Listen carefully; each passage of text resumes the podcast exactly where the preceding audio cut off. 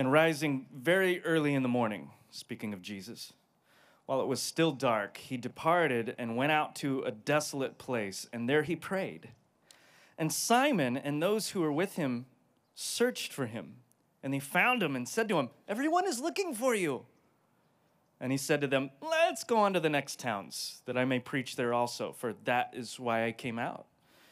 And he went throughout all Galilee, preaching in their synagogues and casting out demons. This is the word of the Lord. Uh, some time ago, I used to uh, I used to play the bass guitar for a number of bands. One of them was a reggae band. I don't listen to a lot of reggae, but it, it paid for my electric bill, so I did it when I needed to. And I remember that first time that I, I played a show with this particular band. Didn't know anything about reggae, but I listened to some Damian Marley, especially when he came to the Santa Barbara Bowl, right where I lived. And all I remember was the droning, massive bass sounds emanating from, from the park. So for that first show, I remember I'll just play as many notes as I can. That seems to be the style of the music. I'll just play as many notes as I can uh, and call it a wrap. And I remember after that show, the band leader pulled me aside and he said, You know, it's not just about the notes that you're playing. And he said something I'll never forget. He said, Space is music. Space is music. Sometimes it's the notes you don't play that make the rest of the music beautiful. It's the spaces in between that allows the rest of the music to breathe. And I'll never forget that, especially today after reading this text, because we can read the Gospels in kind of the same way. Uh, when I read the Gospels, I see all the action, I see all of the things that Jesus accomplishes. I see all of his words, his famous statements.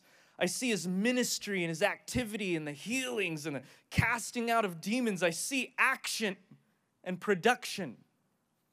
All good things, but sometimes it's the notes that Jesus doesn't play that are sometimes most significant. In other words, it's the notes or the actions that he doesn't do that I fail to notice. What I want to uh, focus our attention on this morning, and this is my first point, is we see, even in Jesus Christ, the King of the universe, the Son of God, the Savior of the world, even in Him, a need to slow down and replenish. In verse 35, it says, Rising very early in the morning while it was still dark, he departed and went out to a desolate place, and there he prayed. Now, you have to remember that this is against the backdrop of what we just read last week.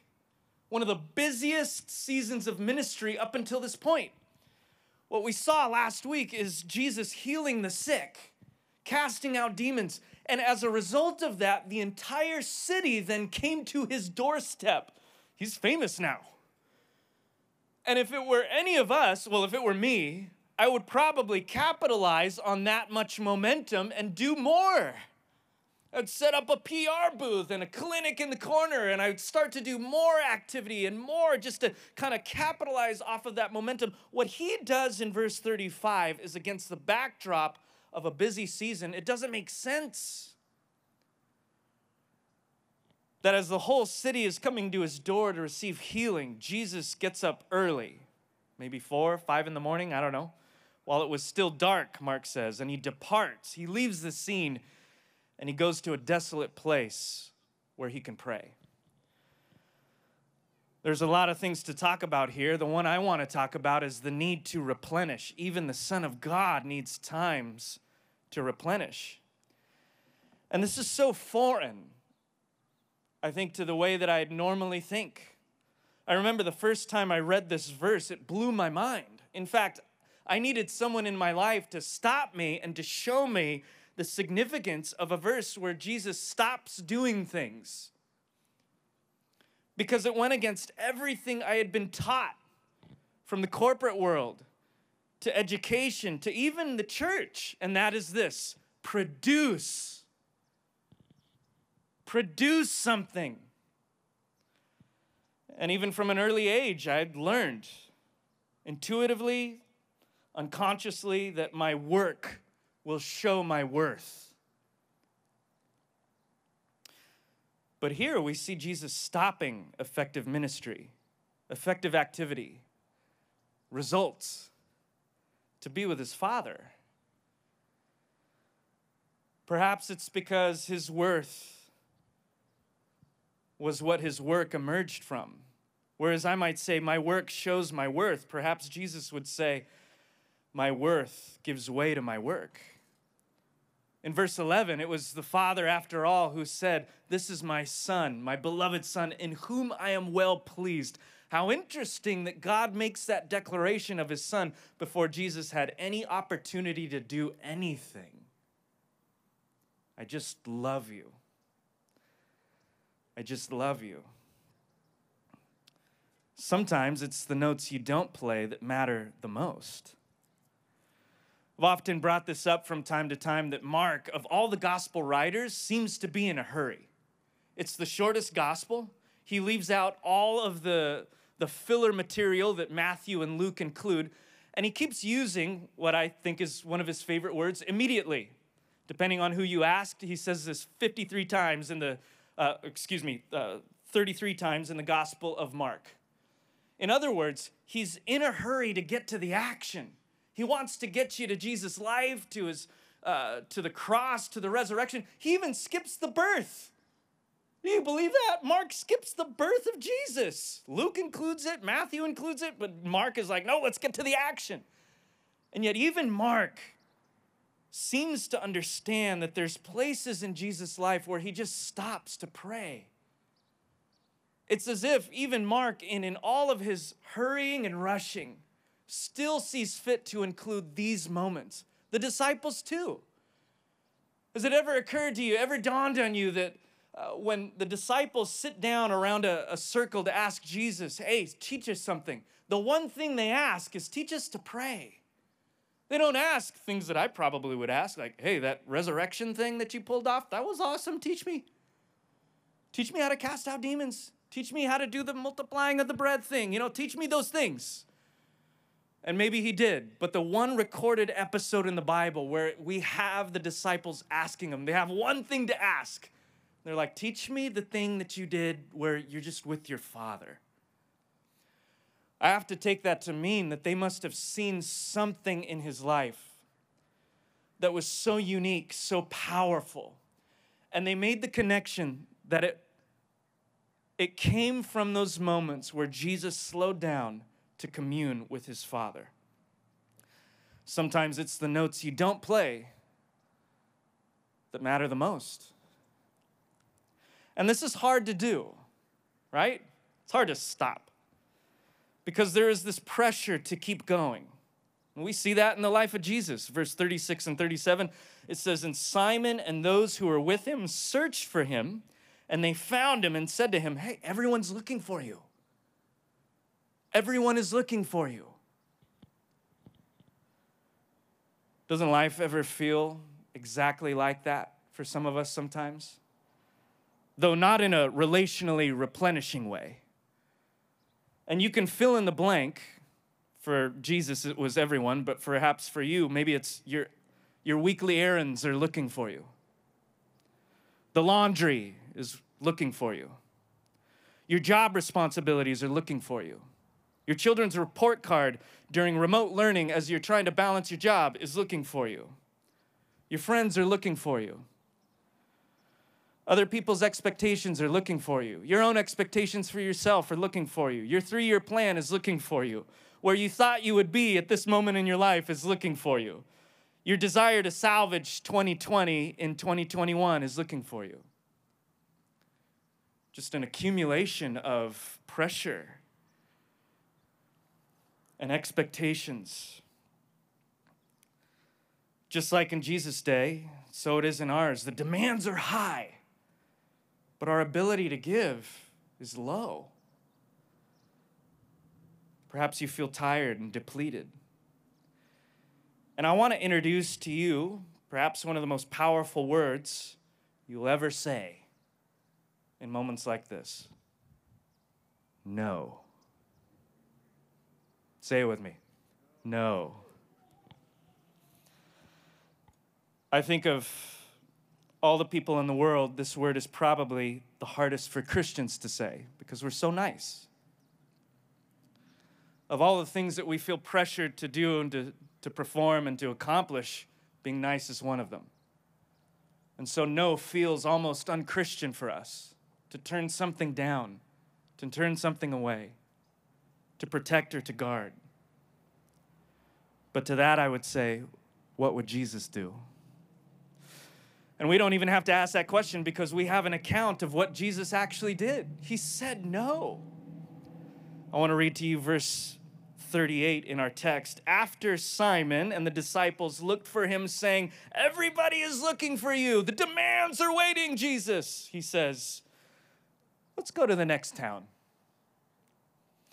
so that I can preach there also, for that is why I came out. Now, in the CLT version of the Bible, the Chris Lazo translation, he's basically saying, No, I ain't got time for that. I have big priorities, and I need to get to those too.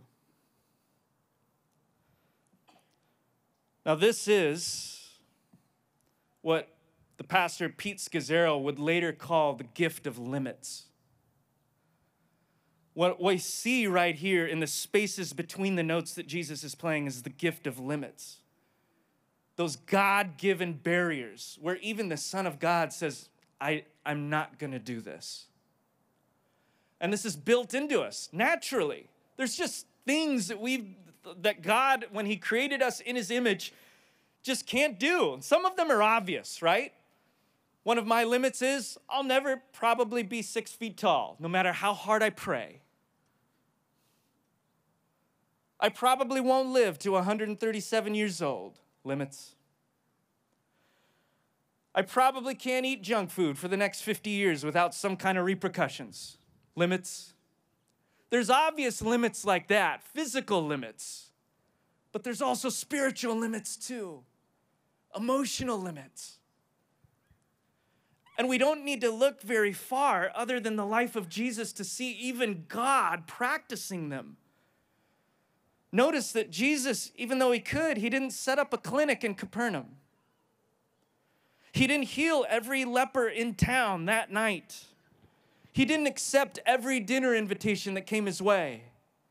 He didn't start a nonprofit organization. He didn't run for political office. He didn't speak out on every social issue. He didn't keep up with all the trending news. He didn't answer every Facebook comment. Jesus had the gift of limits. Now, all of those things, except for the last one, are good things. This isn't saying that we shouldn't do those things. It is saying that Jesus had something deeper than the urgent need of the moment that was driving him. And that's what informed what he did. He had a mission. And if Jesus had limits, being the Son of God, that means that you also don't have to do everything. You don't have to be everywhere. You don't have to fix everyone. And sometimes the music is in the, in the notes that you don't play. It's in the times that you say no to something that feels urgent in order to say yes to something that's important. What are the notes that Jesus played? Well, in John chapter 5, verse 19, Jesus says that he only does what the Father tells him to do. He only does what the Father sent him to do. He had this overriding important mission that governed all the little things that he did down on earth. And sometimes to hear the Father, it seems, based on his life, that he had to say no to some stuff. In fact, he had to remove himself from the noise, from Capernaum, from the crowds, even from his disciples, to recalibrate himself with his father.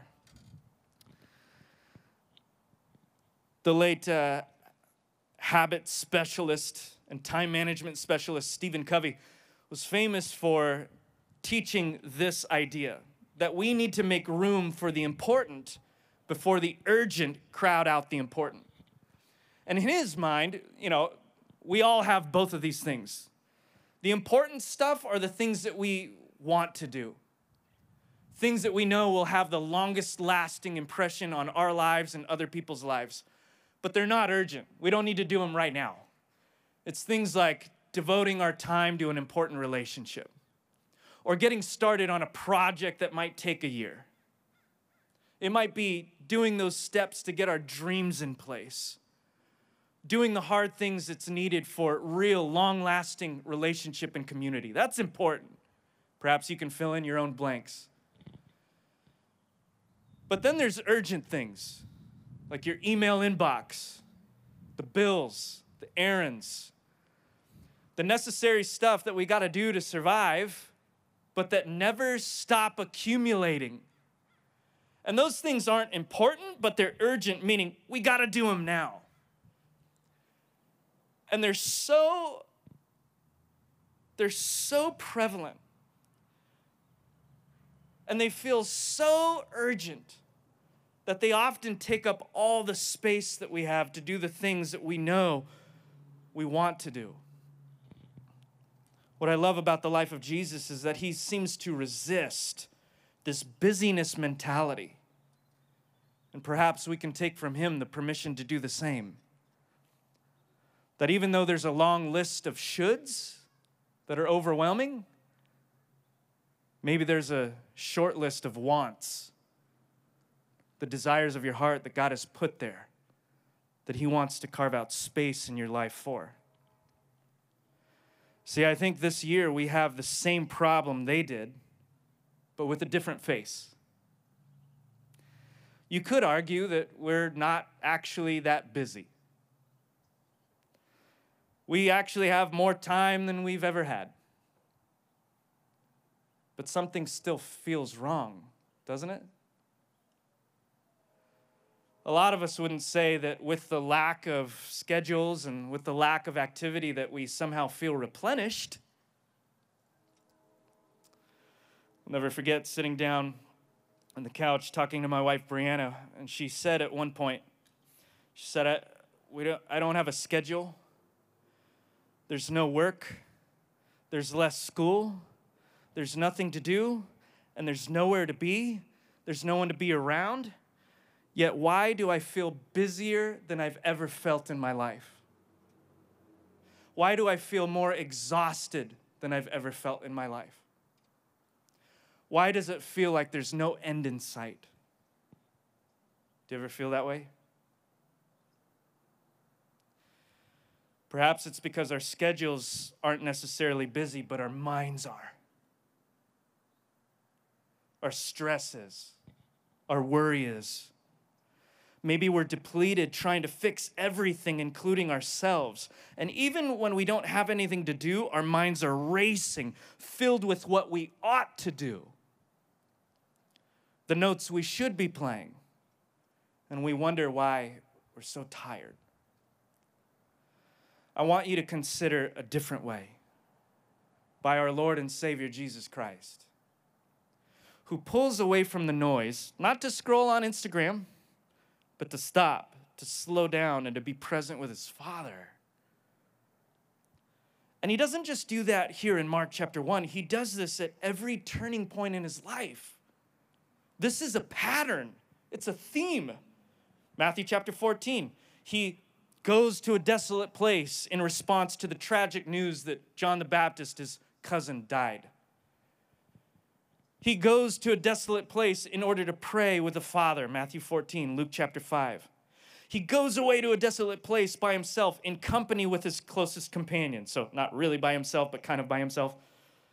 Right here, we see uh, amid the demands of ministry, he goes away to be by himself and the Father. He goes away to prepare for ministry, Mark chapter 1, verse 12. He goes away and seeking guidance for making major decisions. He goes away to be with the Father to elude the crowd's attempts to control the events of his life. He's always taking these little pauses in his life and in the patterns of his schedule to be with the Father. This is a complete shift sometimes in the way that I think.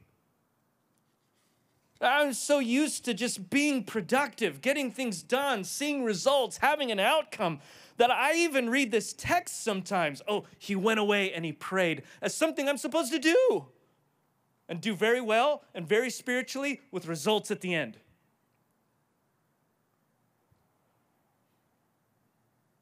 But if I were to calm down and shed some of that busyness and desire to perform, need to perform, to get things done, to make my life seem worthwhile.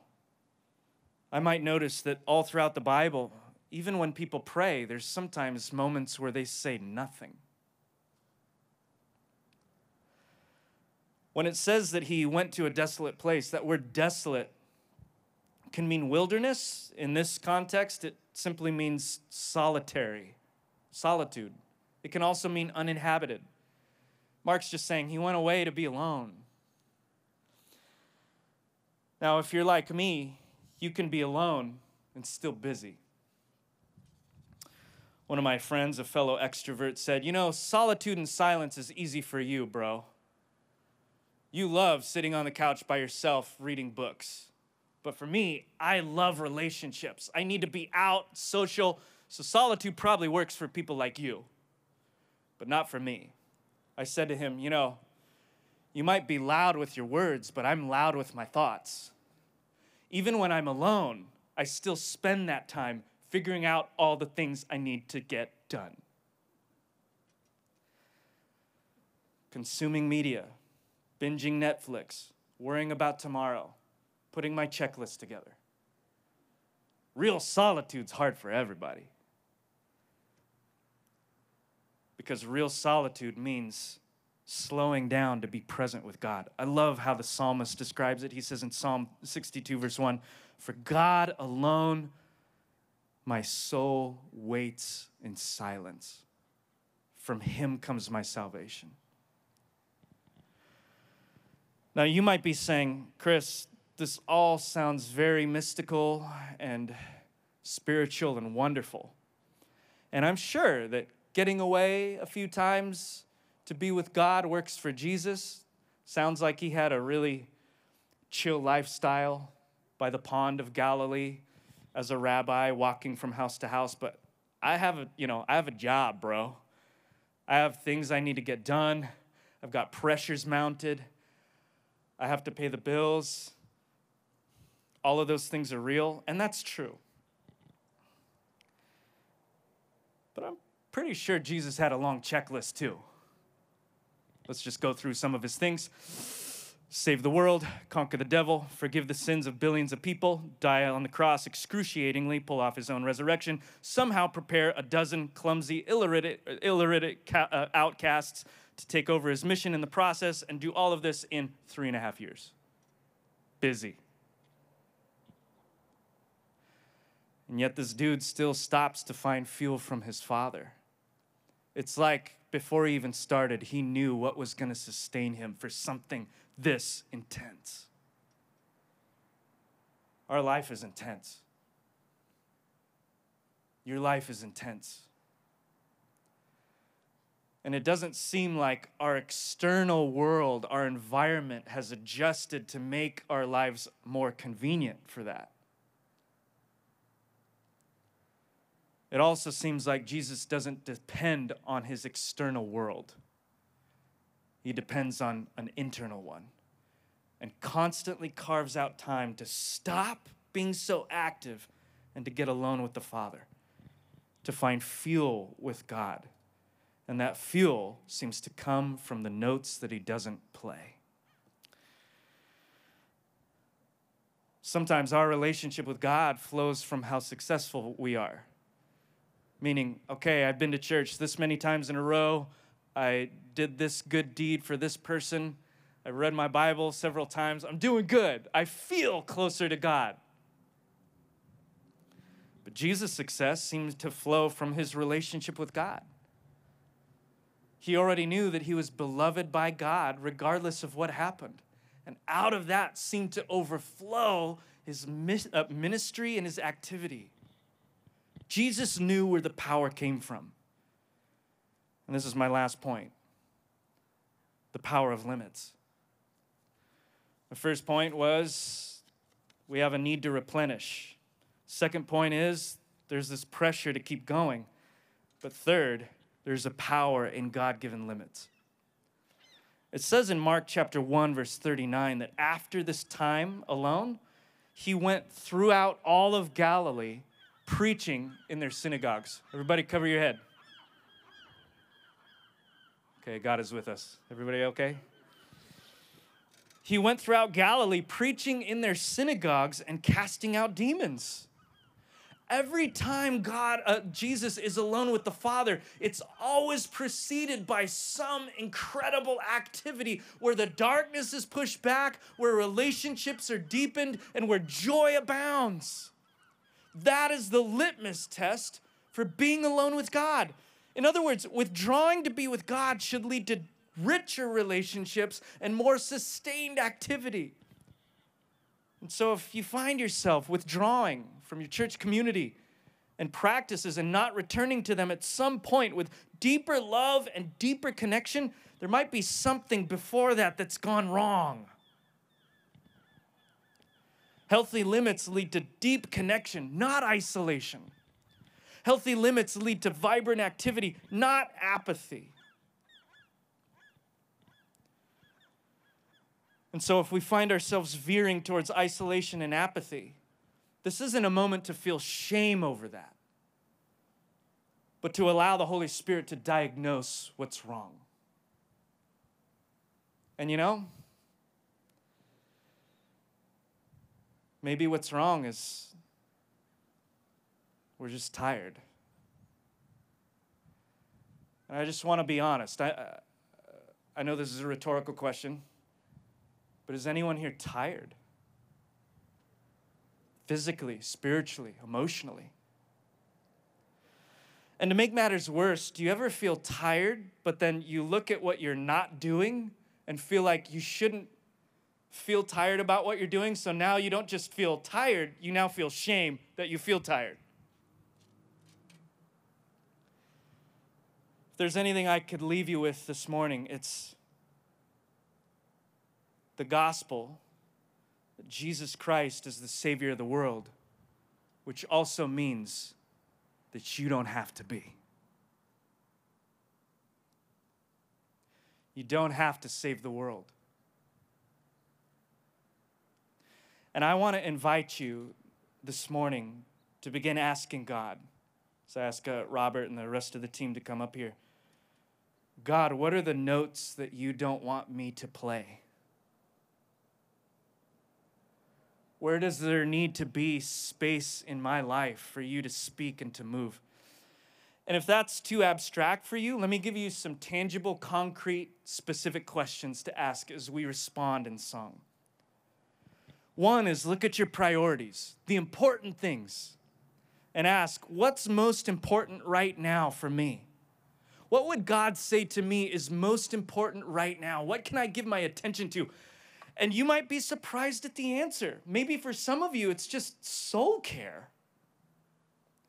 Maybe it's just taking care of your soul. For others, maybe it's a relationship that's starting to dwindle because of the last year, through all that relational isolation. Maybe God is bringing your attention to that relationship. Maybe it's your kids. Maybe it's your spouse. Maybe it's a neighbor. Maybe it's a hobby Honestly, maybe God is saying to some of you right now, you know what? You've done plenty for me. You just need to go surfing today. You just need to hit the gym and get your body moving. Just take a walk on State Street. Like some of you are laughing at that because you're like, that is absurd. That's too fun. But the Gospel of Luke says if our fathers, when we ask them for a piece of bread, would give us a piece of bread, because that's like a dad thing to do. They wouldn't give us a snake. The gospel writer Luke says if our dads, even though they're sinful and they make mistakes and they disappoint us, still give us good things, how much more likely is our Father in heaven to give us good things when we ask? Do you believe in your heart that God loves you and cares about you? and He wants you to experience joy even when joy seems to be impossible right now. That He doesn't need you to save the world.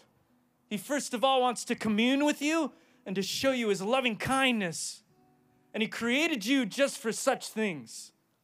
And do you believe today that maybe God, when you asked such a bold, daring question like, What would you have me do right now? He would simply say, Have fun today. And would you believe him? For some of you, maybe it's devotion. Maybe you haven't spent a lot of time with God and He's beckoning you back, not from shame or guilt, but because He misses you. First question is priorities. What's most important right now? The second question is limits. Because if you're gonna make room for that which is important, it's gonna mean you gotta say no to something. And chances are the things that we say no to are probably not bad things, they're probably good things. Our life is probably crammed with a lot of good things, and we just don't have the space for the great things. So, what is God calling you to simplify? What is He calling you to say no to? Thirdly, what's prayer going to look like for you in this season? Have you overcomplicated it? Have you made it about performing with your words and saying all the right words and showing up in the right way and being prepared in the right way when maybe God just wants to know you and wants you to know Him? What's most important right now? What are you going to say no to to make space for the important? And how can you intentionally connect with God in prayer in the midst of it?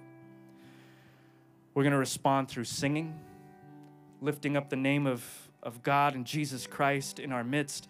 And speaking of prayer, uh, just like we did last week, uh, there will be people with lanyards over by that white minivan uh, who are available to pray for you if there's just some burdens in your life that you don't know what to deal with. We'd love to pray for you in that regard. Let's spend the next few minutes pressing into a God who loves you, gave his life for you, died for you, rose again, and wants to commune with you. Amen? Let's do it.